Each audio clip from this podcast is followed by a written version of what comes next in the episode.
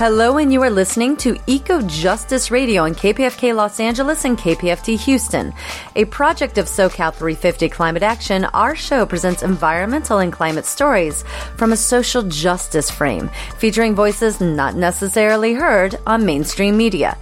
Eco Justice Radio acknowledges that we record the show on the traditional territory of the Tongva and all of their relatives. Welcome, I am Jessica Aldridge. On today's show, Feedback Loops, Climate Change's Most Critical Dynamic, I will be interviewing Susan Gray, director, and Bonnie Walsh, senior producer and writer of the five part documentary series, Climate Emergency Feedback Loops, narrated by Richard Gere.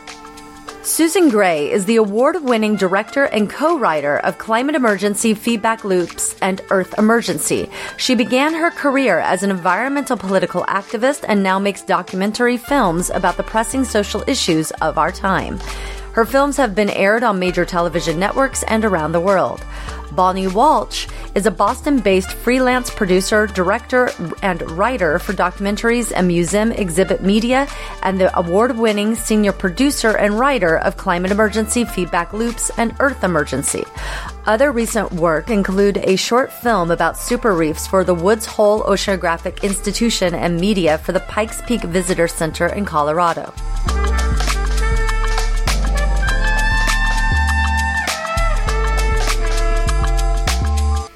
On today's show, we sit down with the creators of the five part documentary series Climate Emergency Feedback Loops. Narrated by Richard Gere, this series of five short films features 12 leading climate scientists who explore how human caused emissions are triggering nature's own warming loops. Greenhouse gases from fossil fuels such as carbon dioxide and methane are warming the planet. This warming is then setting in motion ice and permafrost melting, release of more greenhouse gases, more heat and storms. These are feedback loop mechanisms which then feed upon themselves as well as interact with each other and spiral further out of control. Today we learn why natural warming loops have scientists alarmed and why they feel we have less time to correct climate disruption than previously thought.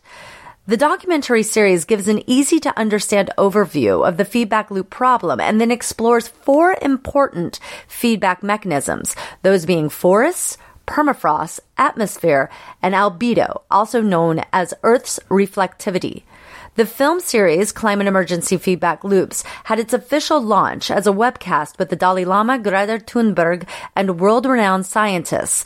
The series is subtitled in 23 languages and can be paired with an educational science curriculum for students grades 6 through 12. It can be viewed in full at feedbackloopsclimate.com. Thank you for tuning in to Eco Justice Radio and our show, Feedback Loops, Climate Change's Most Critical Dynamic. I am your host, Jessica Aldridge, and it is my honor to welcome our guests, Susan Gray, director, and Bonnie Walsh, senior producer and writer of the five part documentary series, Climate Emergency Feedback Loops, narrated by Richard Gere. Welcome to Eco Justice Radio. Thanks. Thank you. Thank you for having us. I'm. It's pleasure is mine. Well, let's jump right in here. Um, before we dive into the details of your five-part documentary series, Climate Emergency Feedback Loops, tell how tell us, uh, Susan, how this project came about and what are feedback loops. So, uh, our producer, Barry Hershey, came to me with an idea. We worked together on projects, and he said, do you know about climate feedback loops? And I said, of course, like permafrost melting and putting CO2 and methane into the air and that heating up more permafrost, melting more and putting more into the air. And he said, yeah, well, I don't think people do. And it seemed impossible to me. And I, you know, it's like your radio, you're looking for stories that people aren't telling. And I'm always looking for stories out there that people don't know about. And it just seemed like a climate space was so well covered. It was impossible. People didn't know about this. So it began with us deciding we were going to go around and do a poll and see how many people knew about them.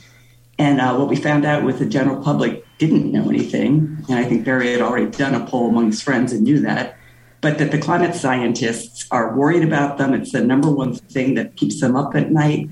And we felt like we got to get the feedback loops and the reality of what's going on with the Earth into the discussion, which it wasn't at the time. These feedback loops were not being taken into account for policymakers and projections of how fast the Earth is heating. And basically, what feedback loops are, in this case, they're warming, they're warming amplifying loops. They're self-perpetuating amplifying loops. And what that means is that we've known for a long time that if you add CO2 to the atmosphere, the temperature goes up. In 1906, a Swedish, Swedish scientist said that by doubling the amount of CO2 in the atmosphere, you're going to raise the temperature by 4 degrees centigrade or 7.2 degrees Fahrenheit. That was known.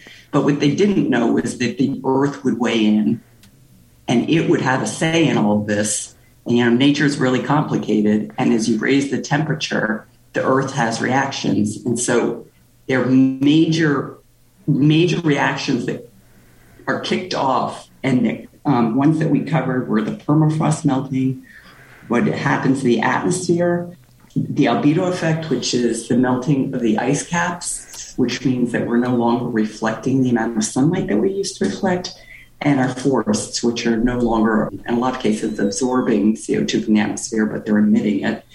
And we just basically explained it in a very scientific way, letting the scientists, top science, climate scientists in the world speak. What are these loops, and why should we, we should be worried about them? That's great. We're going to get into those loops here soon. We're going to break down each one of those, what they actually mean, what the feed, feedback is on each one of those. Before we do that, Bonnie, you're here with us in studio. You got Richard Gere to narrate the film, which has been screened at multiple high profile events with the likes of the Dalai Lama, Prince Charles, and Greta Thunberg. Briefly tell us about this. Sure. The producer, Barry Hershey, who had the idea to do this project, is very much involved in the Buddhist world, and he happens to be old friends with Richard Gere. And so um, through Barry, we got he got Richard Gere to be the narrator of the films, and also through through Barry, we got the Dalai Lama, who he's also old friends with. And to launch the five short films, we had a virtual event last January, January of 21, where we brought together the Dalai Lama and Greta Thunberg on a virtual panel with a scientist from, from the film, Sue Natali, who's in the Permafrost film, and one of our advisors, Bill Moomaw.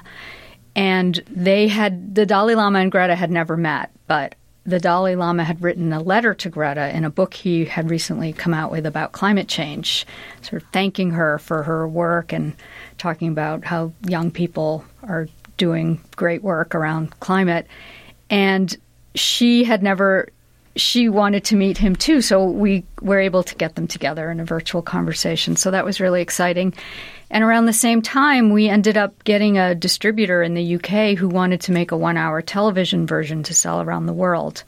And so after we had the video footage of this launch with the Dalai Lama and Greta, we were able to incorporate some clips from that conversation into the one hour version, which was then it's been sold around the world. It aired on PBS in December and it continues to be sold. And we also we have a a impact producer helping us in the UK, and he alerted Prince Charles to our film back in the summer. And a couple weeks before COP26, we got the word that he was inviting us to come and show the film at COP.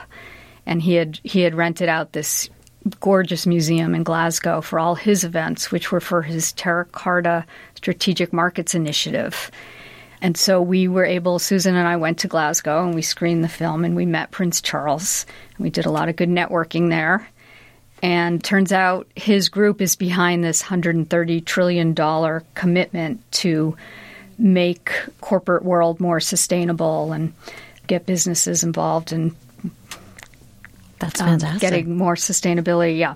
So it, we have had great traction. We also did an event with the Smithsonian Museum of Natural History last summer where they encouraged people to watch a film and then attend a virtual panel.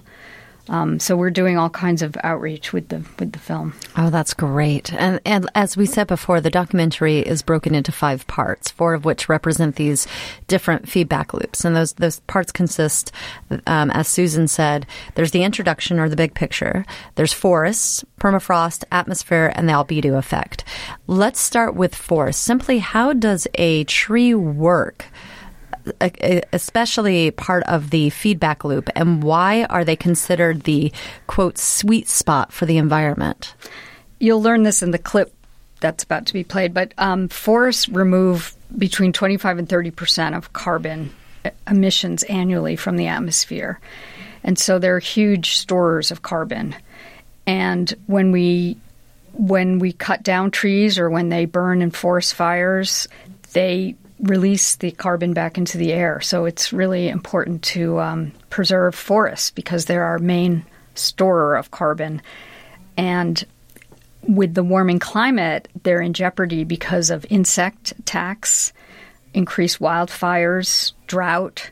So all these things are being caused by a warmer climate, and they're they're killing off a lot of trees. That and de- deforestation combined.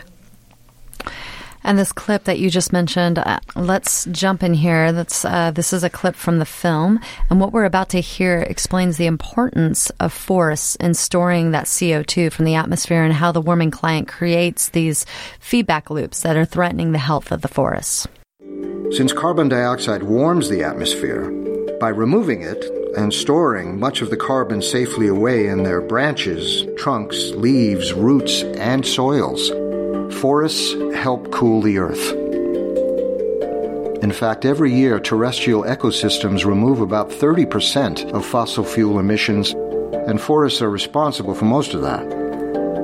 But that percentage is decreasing as emissions increase, steadily raising Earth's temperature and threatening forests' ability to offset the warming.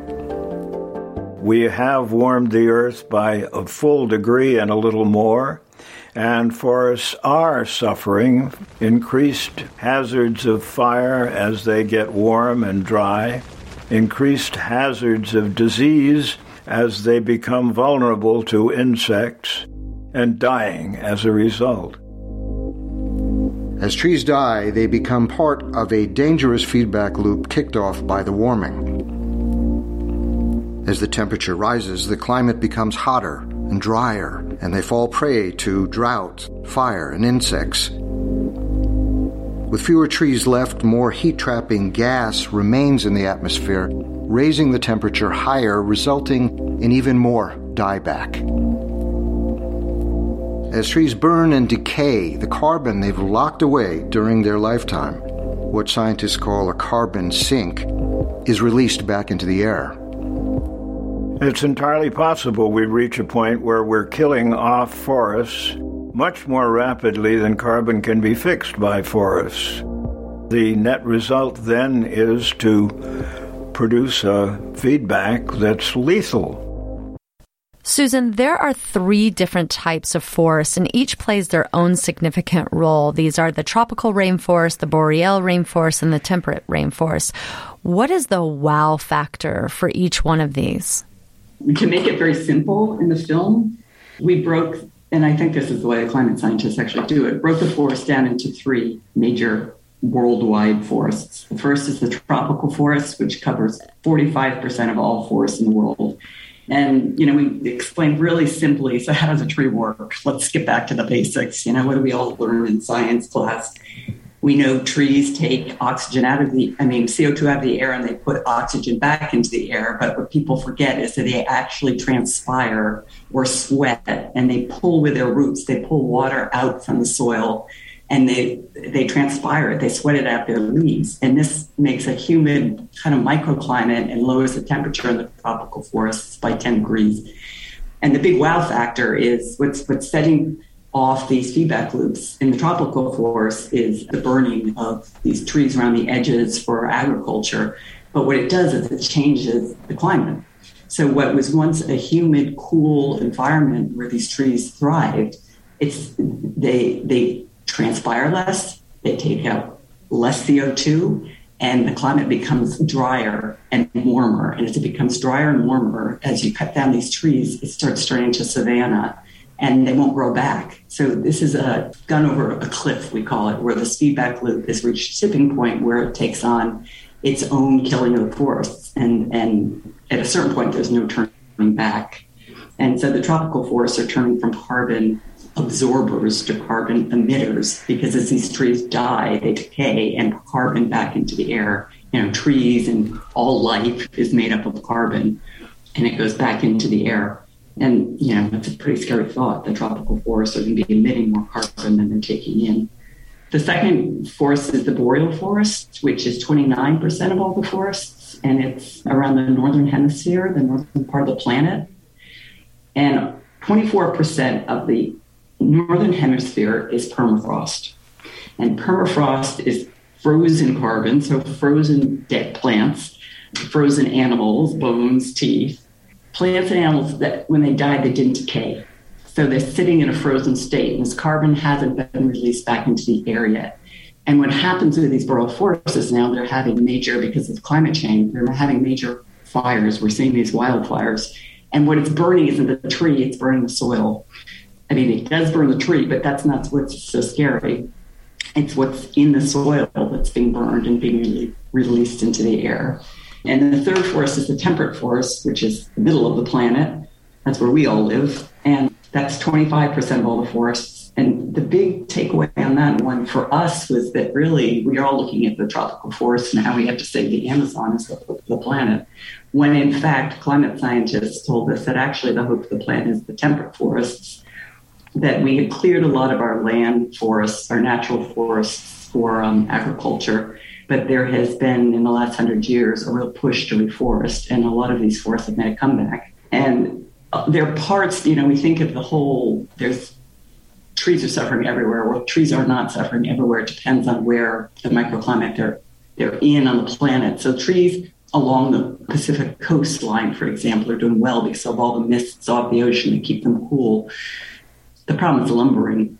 You know, if we don't recognize where the trees are doing well and aren't being impacted by climate change and are thriving, if we don't keep those trees healthy and we let indiscriminate logging take them down, then we're really in trouble. And and it's happening. I mean, we all think here, we, the, we, especially me, when I went into this, having an environmental background, I thought everybody knew you've got to fight climate change by keeping these trees alive. And, you know, just right now they're introducing legislation to double the amount of logging that's going on on public lands. They're continuing to clear out these old forests for wood pellets. I mean, it's not, it's, it, people know it, but it's not changing anything. And I think really that's where we have to focus, you know, in our own backyard on how we can stop this from happening.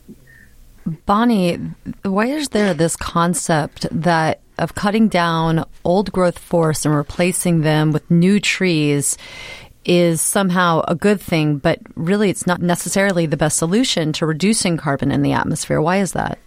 Yeah, I think there's this myth that you can cut down a tree and then just plant a new one to replace it. But the fact is, a tree takes 10 to 20 years before it starts storing carbon.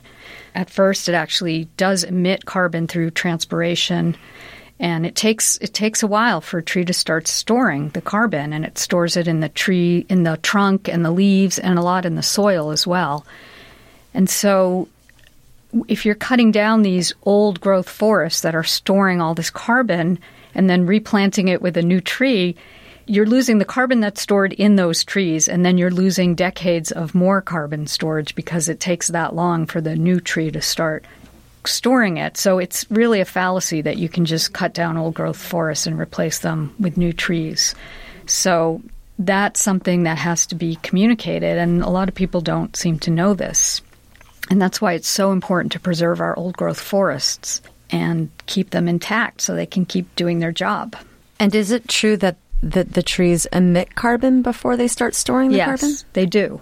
They yeah. do for 10 to 20 years, and then they start storing it. That's crazy.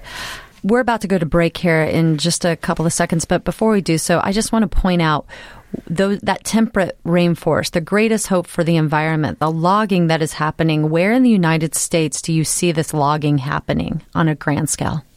North Carolina is where they're clearing out a lot of the old forests for the pellet industry, which is an absolute disaster. And there's a really good film that everybody can watch called Burned. You can find it on YouTube, and it explains what's going on. There was a, a we were told wood pellets are good for the environment. It's the opposite, and it's very well explained.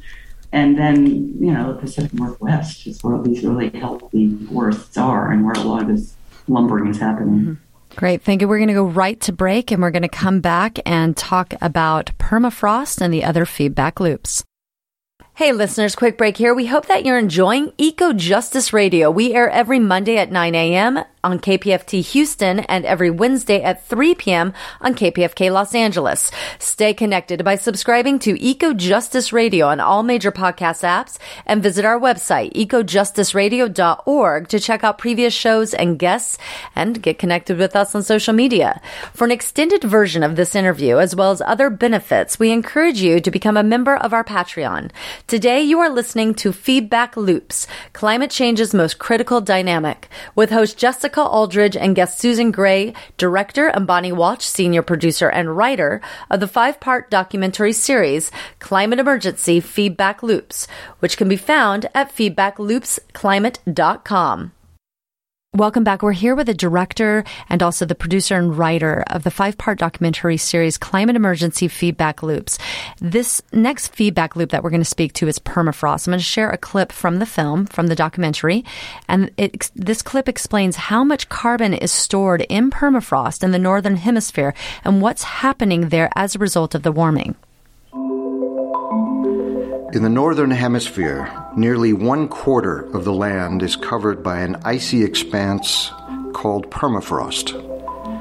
Extending from the surface down thousands of feet, its soil contains billions of tons of carbon rich plant and animal remains suspended in a perpetually frozen state. But now, with human activity warming the Arctic two to three times faster than the rest of the globe, this permafrost is starting to thaw.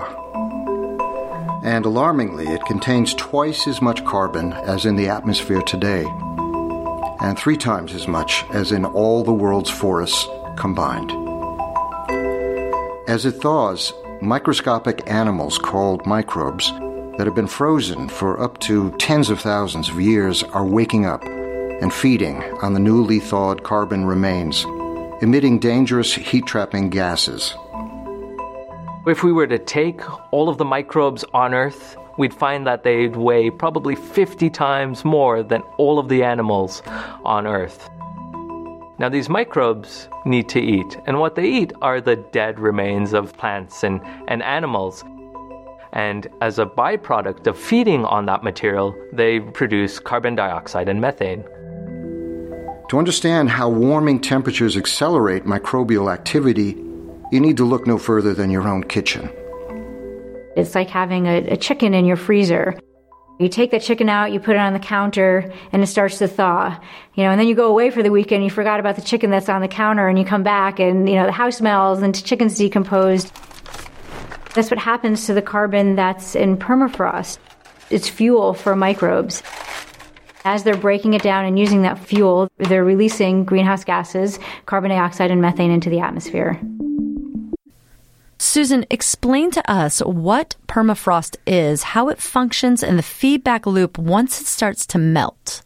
Okay, so radio is a very funny medium to be working and doing this. so used to having graphs and charts and pictures to explain. So I encourage everybody to go up on our website and you'll be able to really get it, I think, more clearly. But, you know, in summary, a quarter of the northern hemisphere is frozen ground. It's frozen solid. It's the, Canada, uh, former Soviet Union, and it's it's kind of hard to get your head around how this is formed. But over thousands and thousands of years, as plants and animals die, the soil builds up, and because it's frozen, nothing decays. And so, over the hundreds of thousands of years that permafrost has been building up, this frozen ground, there are thousands of feet thickness of all this frozen material. And we haven't had to worry about it. You know, 10,000 years that civilization has thrived on this planet because we've had the perfect climate, because it's all been frozen. But now with global warming, it's starting to melt and it's proving to be a total disaster because all this carbon that's been safely locked away for, you know, tens of thousands of hundreds of thousands of years is now being released into the atmosphere. And, you know, the clip tells you how much there is, but what scientists don't know is how quickly it's going to happen. And that's why you need climate scientists. They're trying madly to figure out so this time bomb that could go off, how quickly is that going to happen?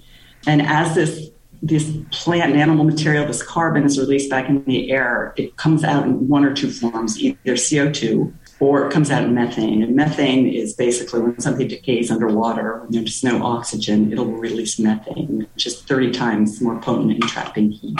So we're watching ground collapse as what was once frozen turns into water, and we're watching lakes appear, we're watching methane lakes, and it's really kind of like a thawing chicken we use to describe it in the film. You're just watching the earth sort of decay. So the climate scientists are all telling us we have to refreeze it because it's really very dangerous feedback loop. And Bonnie, did you want to add something? Yeah, I just I wanted to add that all this thawing permafrost is having a huge effect on the landscape. So it's it's literally shifting the landscape and where indigenous people live up in the Arctic, it's destroying towns. Buildings are buckling, falling into the ground. There are sinkholes. People are having to be uprooted and leaving their towns. So it's creating havoc on the environment. And as the as the permafrost thaws, it creates you know hundreds of thousands of little lakes, and you can actually in some of them you can light a match and the methane comes up out of the oh lake oh in the huge you'll see it in the film huge flame of methane and there are also these explosions happening that you might have heard about. These crater like holes are forming. And scientists think that when the ice melts, the pressure gives way and causes this explosion. And a year or two later, it, the lakes uh, fill in with, with water. And the water gradually releases this previously buried methane into the atmosphere. So this is happening across the landscape in Siberia. So it is it's causing all kinds of problems. One and, it's important to note that it's not just causing in Arctic. You know, the Arctic is warming up two to three times faster than the rest of the planet, and this melting permafrost is one of the reasons. But it, it causes, and we're going to talk about this when we talk about the atmosphere, changes in the way the jet stream moves, and this heat is being being brought down south, and the cold is being brought down south. We're having these north south swings, and that's where we're getting this wild change in our weather patterns. So it is, we make this point in the film, it is having an effect on agriculture worldwide and weather patterns worldwide. One of the things that I found interesting in the permafrost section was this the idea that the weight, the amount of microbes that we have in the system, the microbes that are eat, eating all this decayed material, right? If if you took them by weight, they're actually heavier than the amount of animals that we have on the planet. Is that the case? 50 times more than all the animals on earth. And these are these are all waking up in the thawed permafrost and and they're hungry. And they're eating the carbon. And uh. because of that they emit carbon dioxide and methane. Yeah. Well, let's talk about the next feedback loop, and that's atmosphere. The clip that we're going to show from the documentary Climate Emergency Feedback Loops. Next, it explains what is water vapor, how it's actually a greenhouse heat trapping gas and how that's involved in a warming feedback loop. We're all familiar with different kinds of clouds white, puffy cumulus, dark nimbus storm clouds, wispy, thin cirrus clouds. Not just beautiful to look at, clouds play an important role in Earth's climate. They're formed by water vapor, a naturally occurring gas created when water evaporates from lakes and oceans. Water vapor is also a heat trapping gas. It's part of a dangerous feedback loop that's heating the Earth beyond its natural limits, accounting for about 60% of all global warming caused by heat trapping gases in the atmosphere. As fossil fuel emissions raise temperatures, the atmosphere absorbs more water vapor, which then traps more heat, warming the planet further in an ever amplifying loop. In fact, the water vapor feedback amplifies global warming from human activity between two and three times. For the past 30 years, Jennifer Francis has been studying how increased greenhouse gases affect the atmosphere. Water vapor is just water in a gaseous form. When you take a pot of water and put it on your stove and boil it, you see steam, which is still in the liquid form, but then it disappears and it goes into the atmosphere and it's completely invisible. So the same kind of thing is happening in the climate system where as we warm the air and we warm the oceans, more evaporation is occurring from the oceans and putting more water vapor in the atmosphere.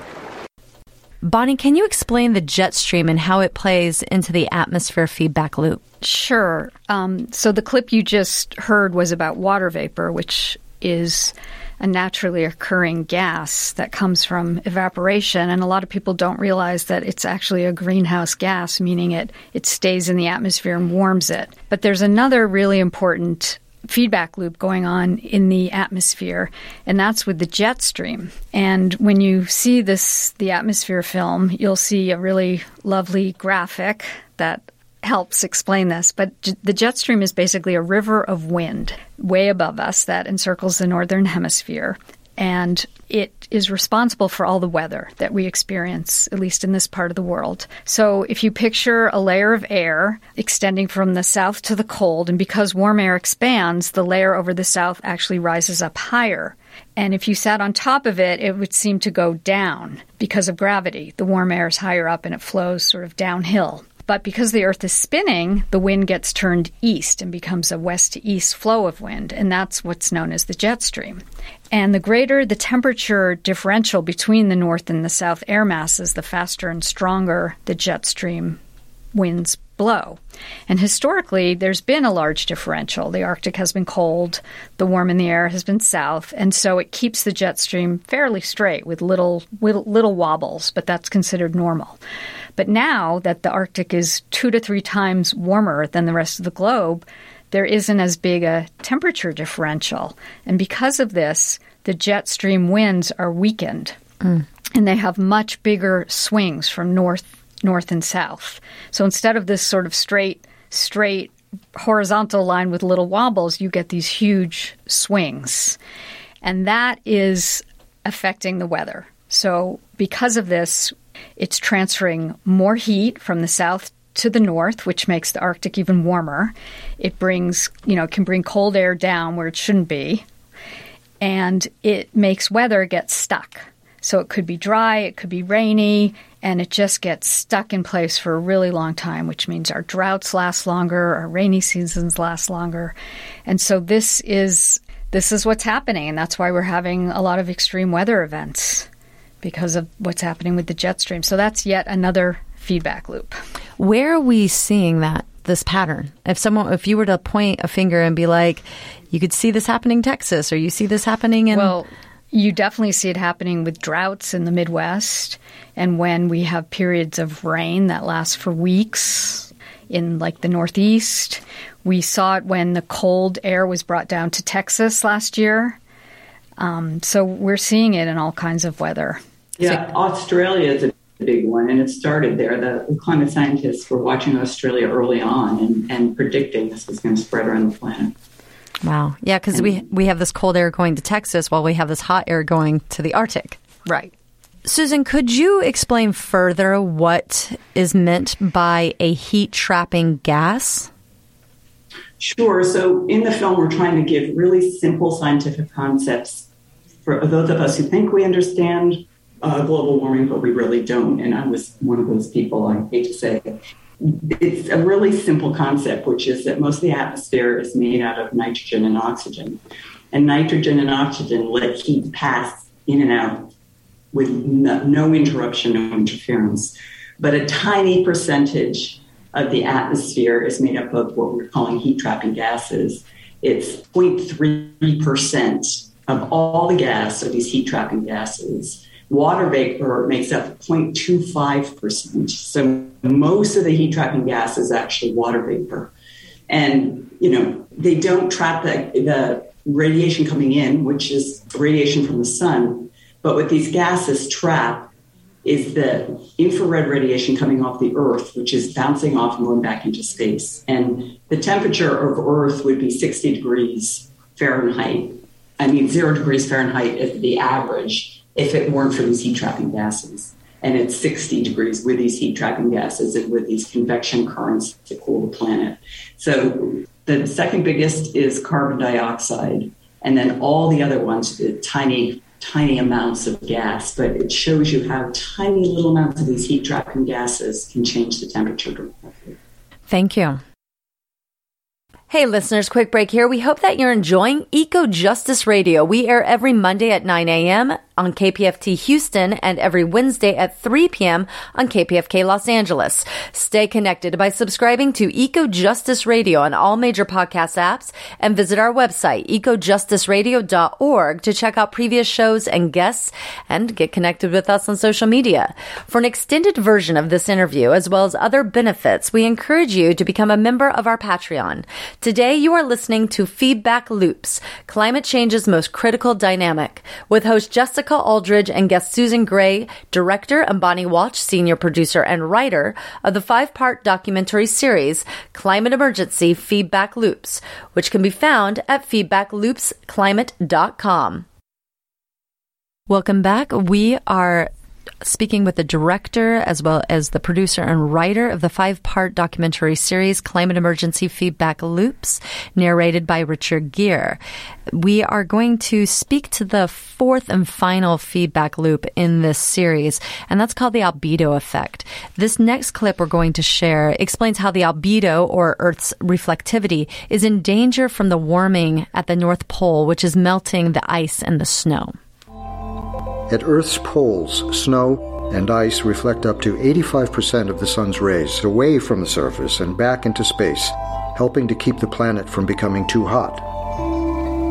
But over the past few decades, this natural mirror has begun to break down as fossil fuel emissions raise temperatures, melt snow and ice cover, and reduce the planet's albedo. As the planet loses its ability to reflect sunlight, a dangerous warming feedback loop is triggered. The most alarming change is happening in the far north, where the temperature rise is causing the snow cover and sea ice to rapidly disappear. Don Perovich is a sea ice geophysicist at Dartmouth College. For the past 30 years, he's been documenting big changes in the Arctic. There's always been this annual cycle. The ice grows, uh, usually say for nine or ten months of the year, and then melts for a couple of months. What's changing now is the timing. The melting is starting earlier, the freezing is starting later. We have much less coverage every month of the year, particularly at the end of summer. Global warming from human caused emissions of heat trapping gases, carbon dioxide, methane, nitrous oxide, and others, is increasing the temperature in the Arctic two to three times faster than the rest of the planet. Warming is then amplified by the loss of albedo as the reflective ice and snow disappear, exposing the dark ocean underneath. Say it's April and we're flying above the Arctic and we look down at the sea ice cover. It's covered by snow. It's bright and it's white. Now, summer comes, that snow melts, you get more open ocean, you're absorbing much more heat. Instead of reflecting 85%, you're absorbing 90%. And so you're replacing one of the best natural reflectors, snow, with one of the worst, the open ocean. Bonnie, what is the feedback loop we are seeing with albedo effect, and why is it that the albedo effect causes the most concern to scientists? So, in the clip you just heard, you learn that 85% of the sun's rays are reflected at the poles. So it's really important that we have ice and snow at the poles or and and when because of the warming in the Arctic, a lot of that ice at the North Pole is melting in the Arctic Ocean. We're losing a lot of the sea ice. And when we lose that ice, we don't have as much surface to reflect the sun's rays. And not only that, more dark ocean is exposed, which actually absorbs the heat. So it's a very scary feedback loop where the, the warmer it gets, the more snow and ice melts.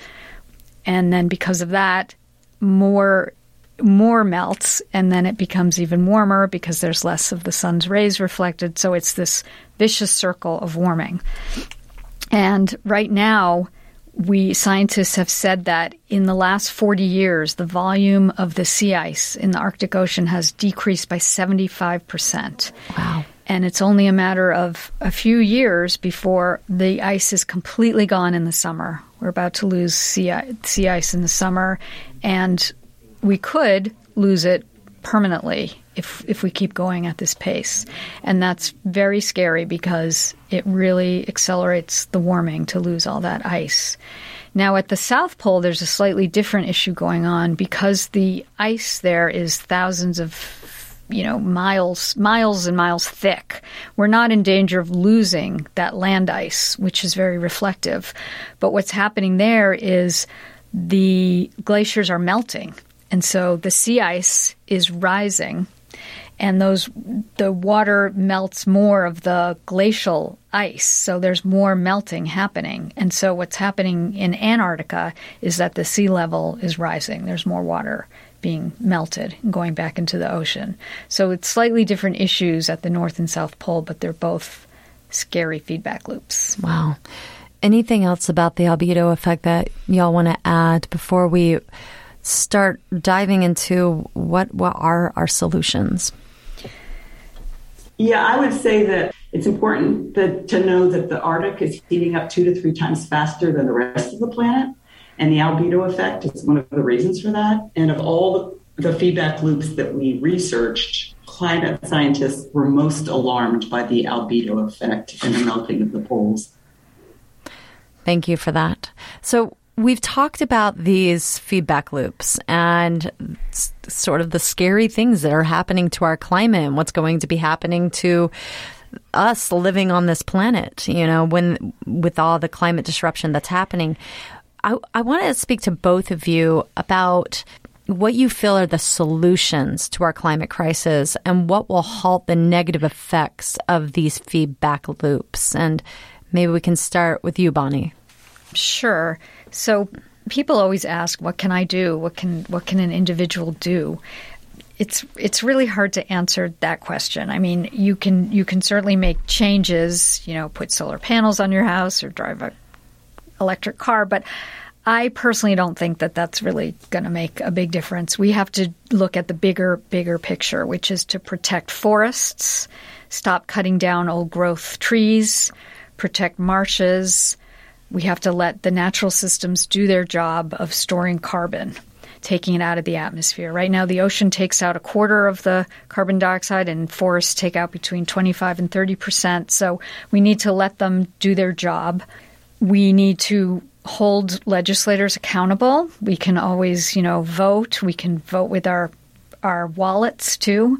There are movements afoot that we can join and really try to get legislators and corporations to do the right thing. I just think it takes a huge, huge movement of um, people standing up and demanding change. And it's very hard because it's it's a very hard issue to solve because it involves you know sectors who are exploiting the environment like you know real estate development, the oil and gas industry, and there has to be a complete shift in how these businesses operate and it just it's going to take a huge global effort. Susan? Yeah that's a big question. I would say the first thing we have to do is face the truth. And i think that's where greta was really great. I mean you, when greta first started speaking out you could just see her anger at what was going on. And i think we get to a certain point where we're just numb and we don't want to hear about it. And I think there was a big opening with the inconvenient truth where everybody felt like, oh, we know what's going on. And now that we know things are going to change and things didn't change, they're just getting worse. And I think a lot of us have stopped admitting what's going on. I know I had. You know, I thought I knew and I didn't until I, until I started researching it. And then I realized how painful it is and how scary it is and why so many people don't want to face it. And I think we can't, you can't put your head in the sand. It's happening And we can't pretend it's happening down the road like the IPCC kept telling us we've got more time. We don't have more time. We've got the window. And now the IPCC is changing their tune and saying we don't have more time. And, you know, we had to debate well, what do we say is a solution in a film? And a lot of the things sound really trite when you say, you know, buy an electric car, it's like go vote. So we sort of left it to Greta. And what Greta says in the film is every great movement has begun with the people. Educate yourself, listen to the scientists, and speak out. And, you know, our film is a great place to start. We have some really great resources that we can recommend. Um, but I think the truth is that we all have to know what's going on, and it starts with understanding the way the earth works, respecting the earth, and um, respected the wisdom of the indigenous peoples who lived on this earth and knew that we can't base our whole economy and our whole way of living on using up the earth. And a lot of the solutions that are being proposed right now, like we're going to invent technology that's going to suck carbon out of the air, carbon capture, is just an excuse to keep living the way that we've been living and not to change back to a sustainable way. And, and I would say we have to turn to the scientists who actually do have solutions. There is, they do know how to do agricultural processes that that will use suck carbon out of the air instead of emitting methane, for example. We know that if we grow kelp forests in the ocean, you can get a mature kelp forest in 10 years. A mature land forest takes 100 years there are lots of ways that we can use our scientific knowledge to go back to a sustainable way of living. And to do that, we have to face two really important things. With the ozone layer, you know, we solved that one, but it was solvable. This one, we're going up against the oil industry and we're going up against the lumbering industry, two huge, powerful lobby interests. And that's really difficult to do, but we have no choice. So I'm with Bonnie. You vote, but you have to be educated and go to the polls and know who to vote for and what the truth is. Bonnie, you chose to write and direct the film in a way that is pretty basic in its delivery. Why do you feel that this is important for accessibility and, and the success of the film?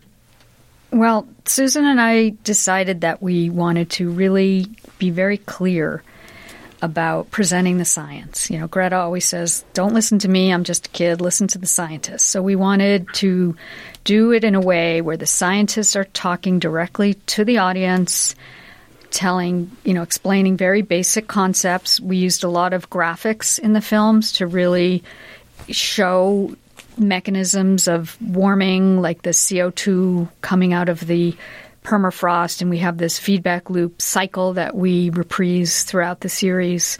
So we really wanted to present it in a very simple way that people could understand. We didn't want it to be political. We weren't trying to sway anyone. We just wanted the scientists to tell it like it is, explain what's happening.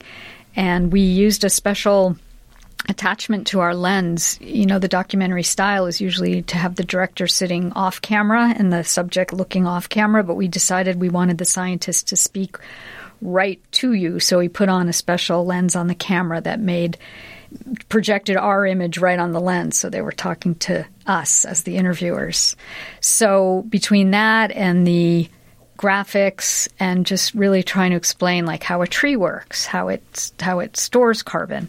We our goal was to to really teach people the the concepts of, of what was happening uh, with warming and how the earth was warming itself. So we just wanted it to be accessible. We want teachers to use it. We want community groups to use it. So, you know, the films are up for free on our website. We have a teacher's guide up there for grades 6 through 12 science curriculum. Places like Khan Academy are using some of them for, for their online learning resources. So we're encouraging everyone to use it to help get the word out and teach about these feedback loops.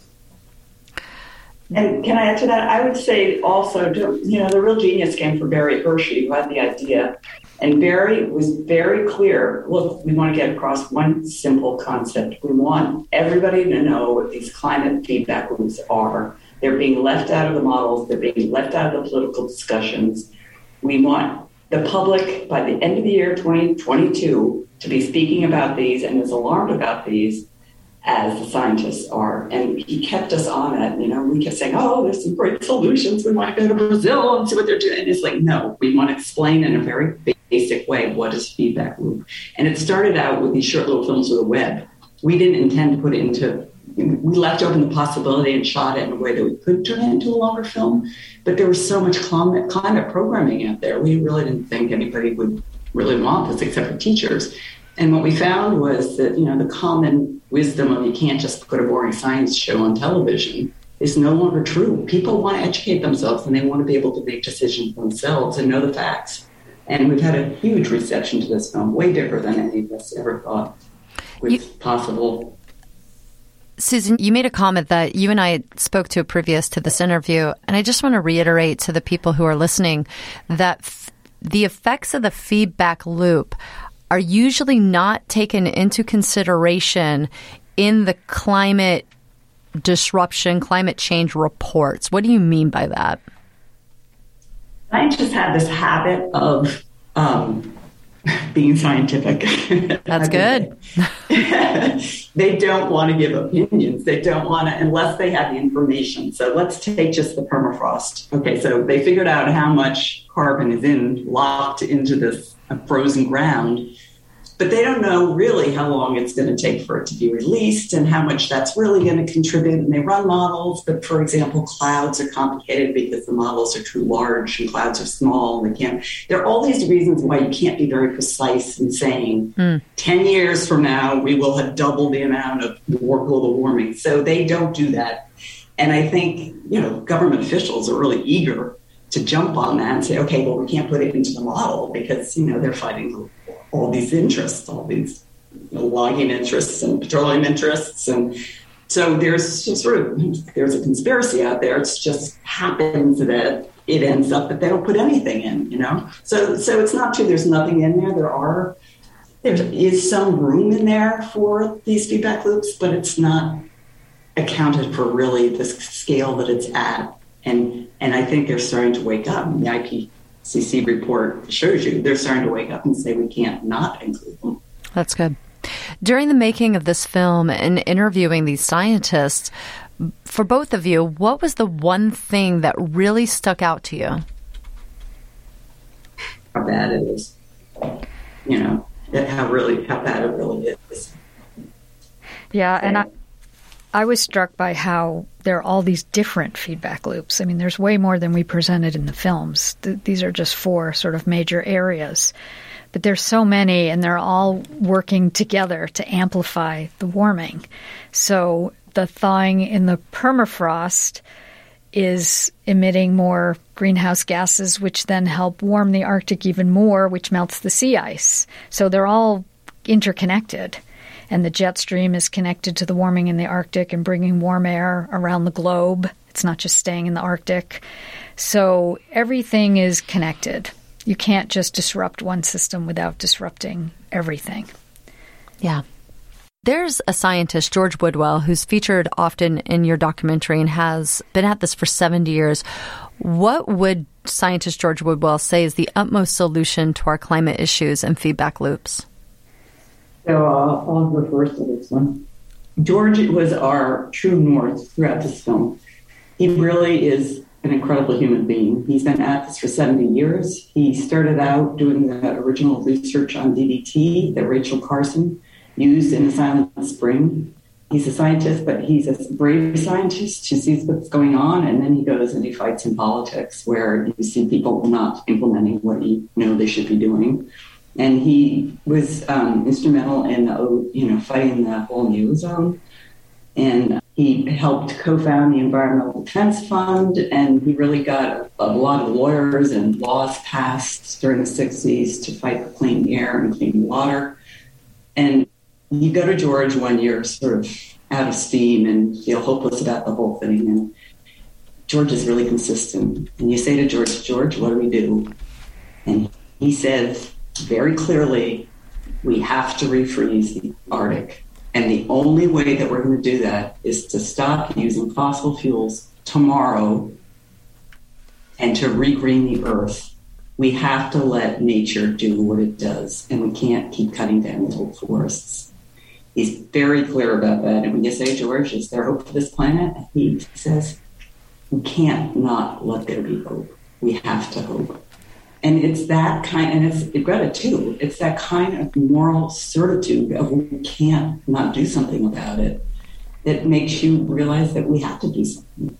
And I think once everybody on the planet realizes that we have to do something and stops getting distracted by all these other daily crises that are going on on this planet, I think we can really actually do a lot. And there are a lot of people who are doing a lot, but I think there's a lot more to be done. That's a really beautiful way to end our show today. We're going to do an extended version on our Patreon. So if you're listening via the radio, please go to our Patreon account and check it out, become a member. Before we wrap, remind people where to watch your five part documentary, Climate Emergency Feedback Loops, and also how do they find and follow your work on social media? Um, yeah. So our five short films can be watched on the web at feedbackloopsclimate.com. And there's a teacher's guide, discussion guides, and a science teacher's curriculum posted there as well for people to download and use. And on social media, you can follow us on Instagram at Climate Feedback Loops and on Twitter at Climate Loops. And there's we have a Facebook page called Feedback Loops Climate. So hopefully some of you will start following us and we'll be putting out more more content on those sites. And you can easily find those if you follow Eco Justice Radio on all social media accounts. And we'll be posting about this show there. And you can easily go and we'll be linked right up to these accounts for you. Thank you to both of you for being on the show today. I really appreciate the amazing work that you're doing for the time that you have spent with us. And just want to remind everyone listening, please go check out Climate Emergency Feedback Loops. It is a great documentary series. Thank you to you both. Thanks for Jessica, having us. Thank you. Thank you for getting the word out. Thank you. Thank you to our guest, Susan Gray, director, and Bonnie Walsh, senior producer and writer of the five part documentary series, Climate Emergency Feedback Loops, which can be found at feedbackloopsclimate.com. And thank you to our listeners for joining us. This has been Feedback Loops, Climate Change's most critical dynamic. For an extended version of this interview, become a member of our Patreon. Please connect with us on social media at EcoJustice Radio, SoCal 350, and Adventures in Waste. If you like what you heard and you want others to be informed, you know what to do. Subscribe to our podcast, share the episodes, get that information out there, and help us continue our efforts by joining our Patreon or making a donation to the show.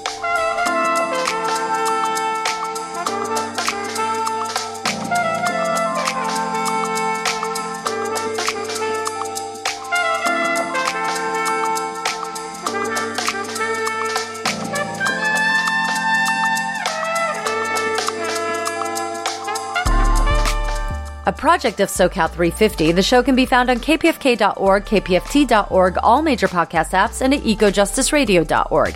Created by Mark and JP Morris, executive producer Jack Eidt, producer and co-host Jessica Aldridge, co-host Carrie Kim, and engineer and original music by Blake Quake Beats. And until next time, remember, the power is yours.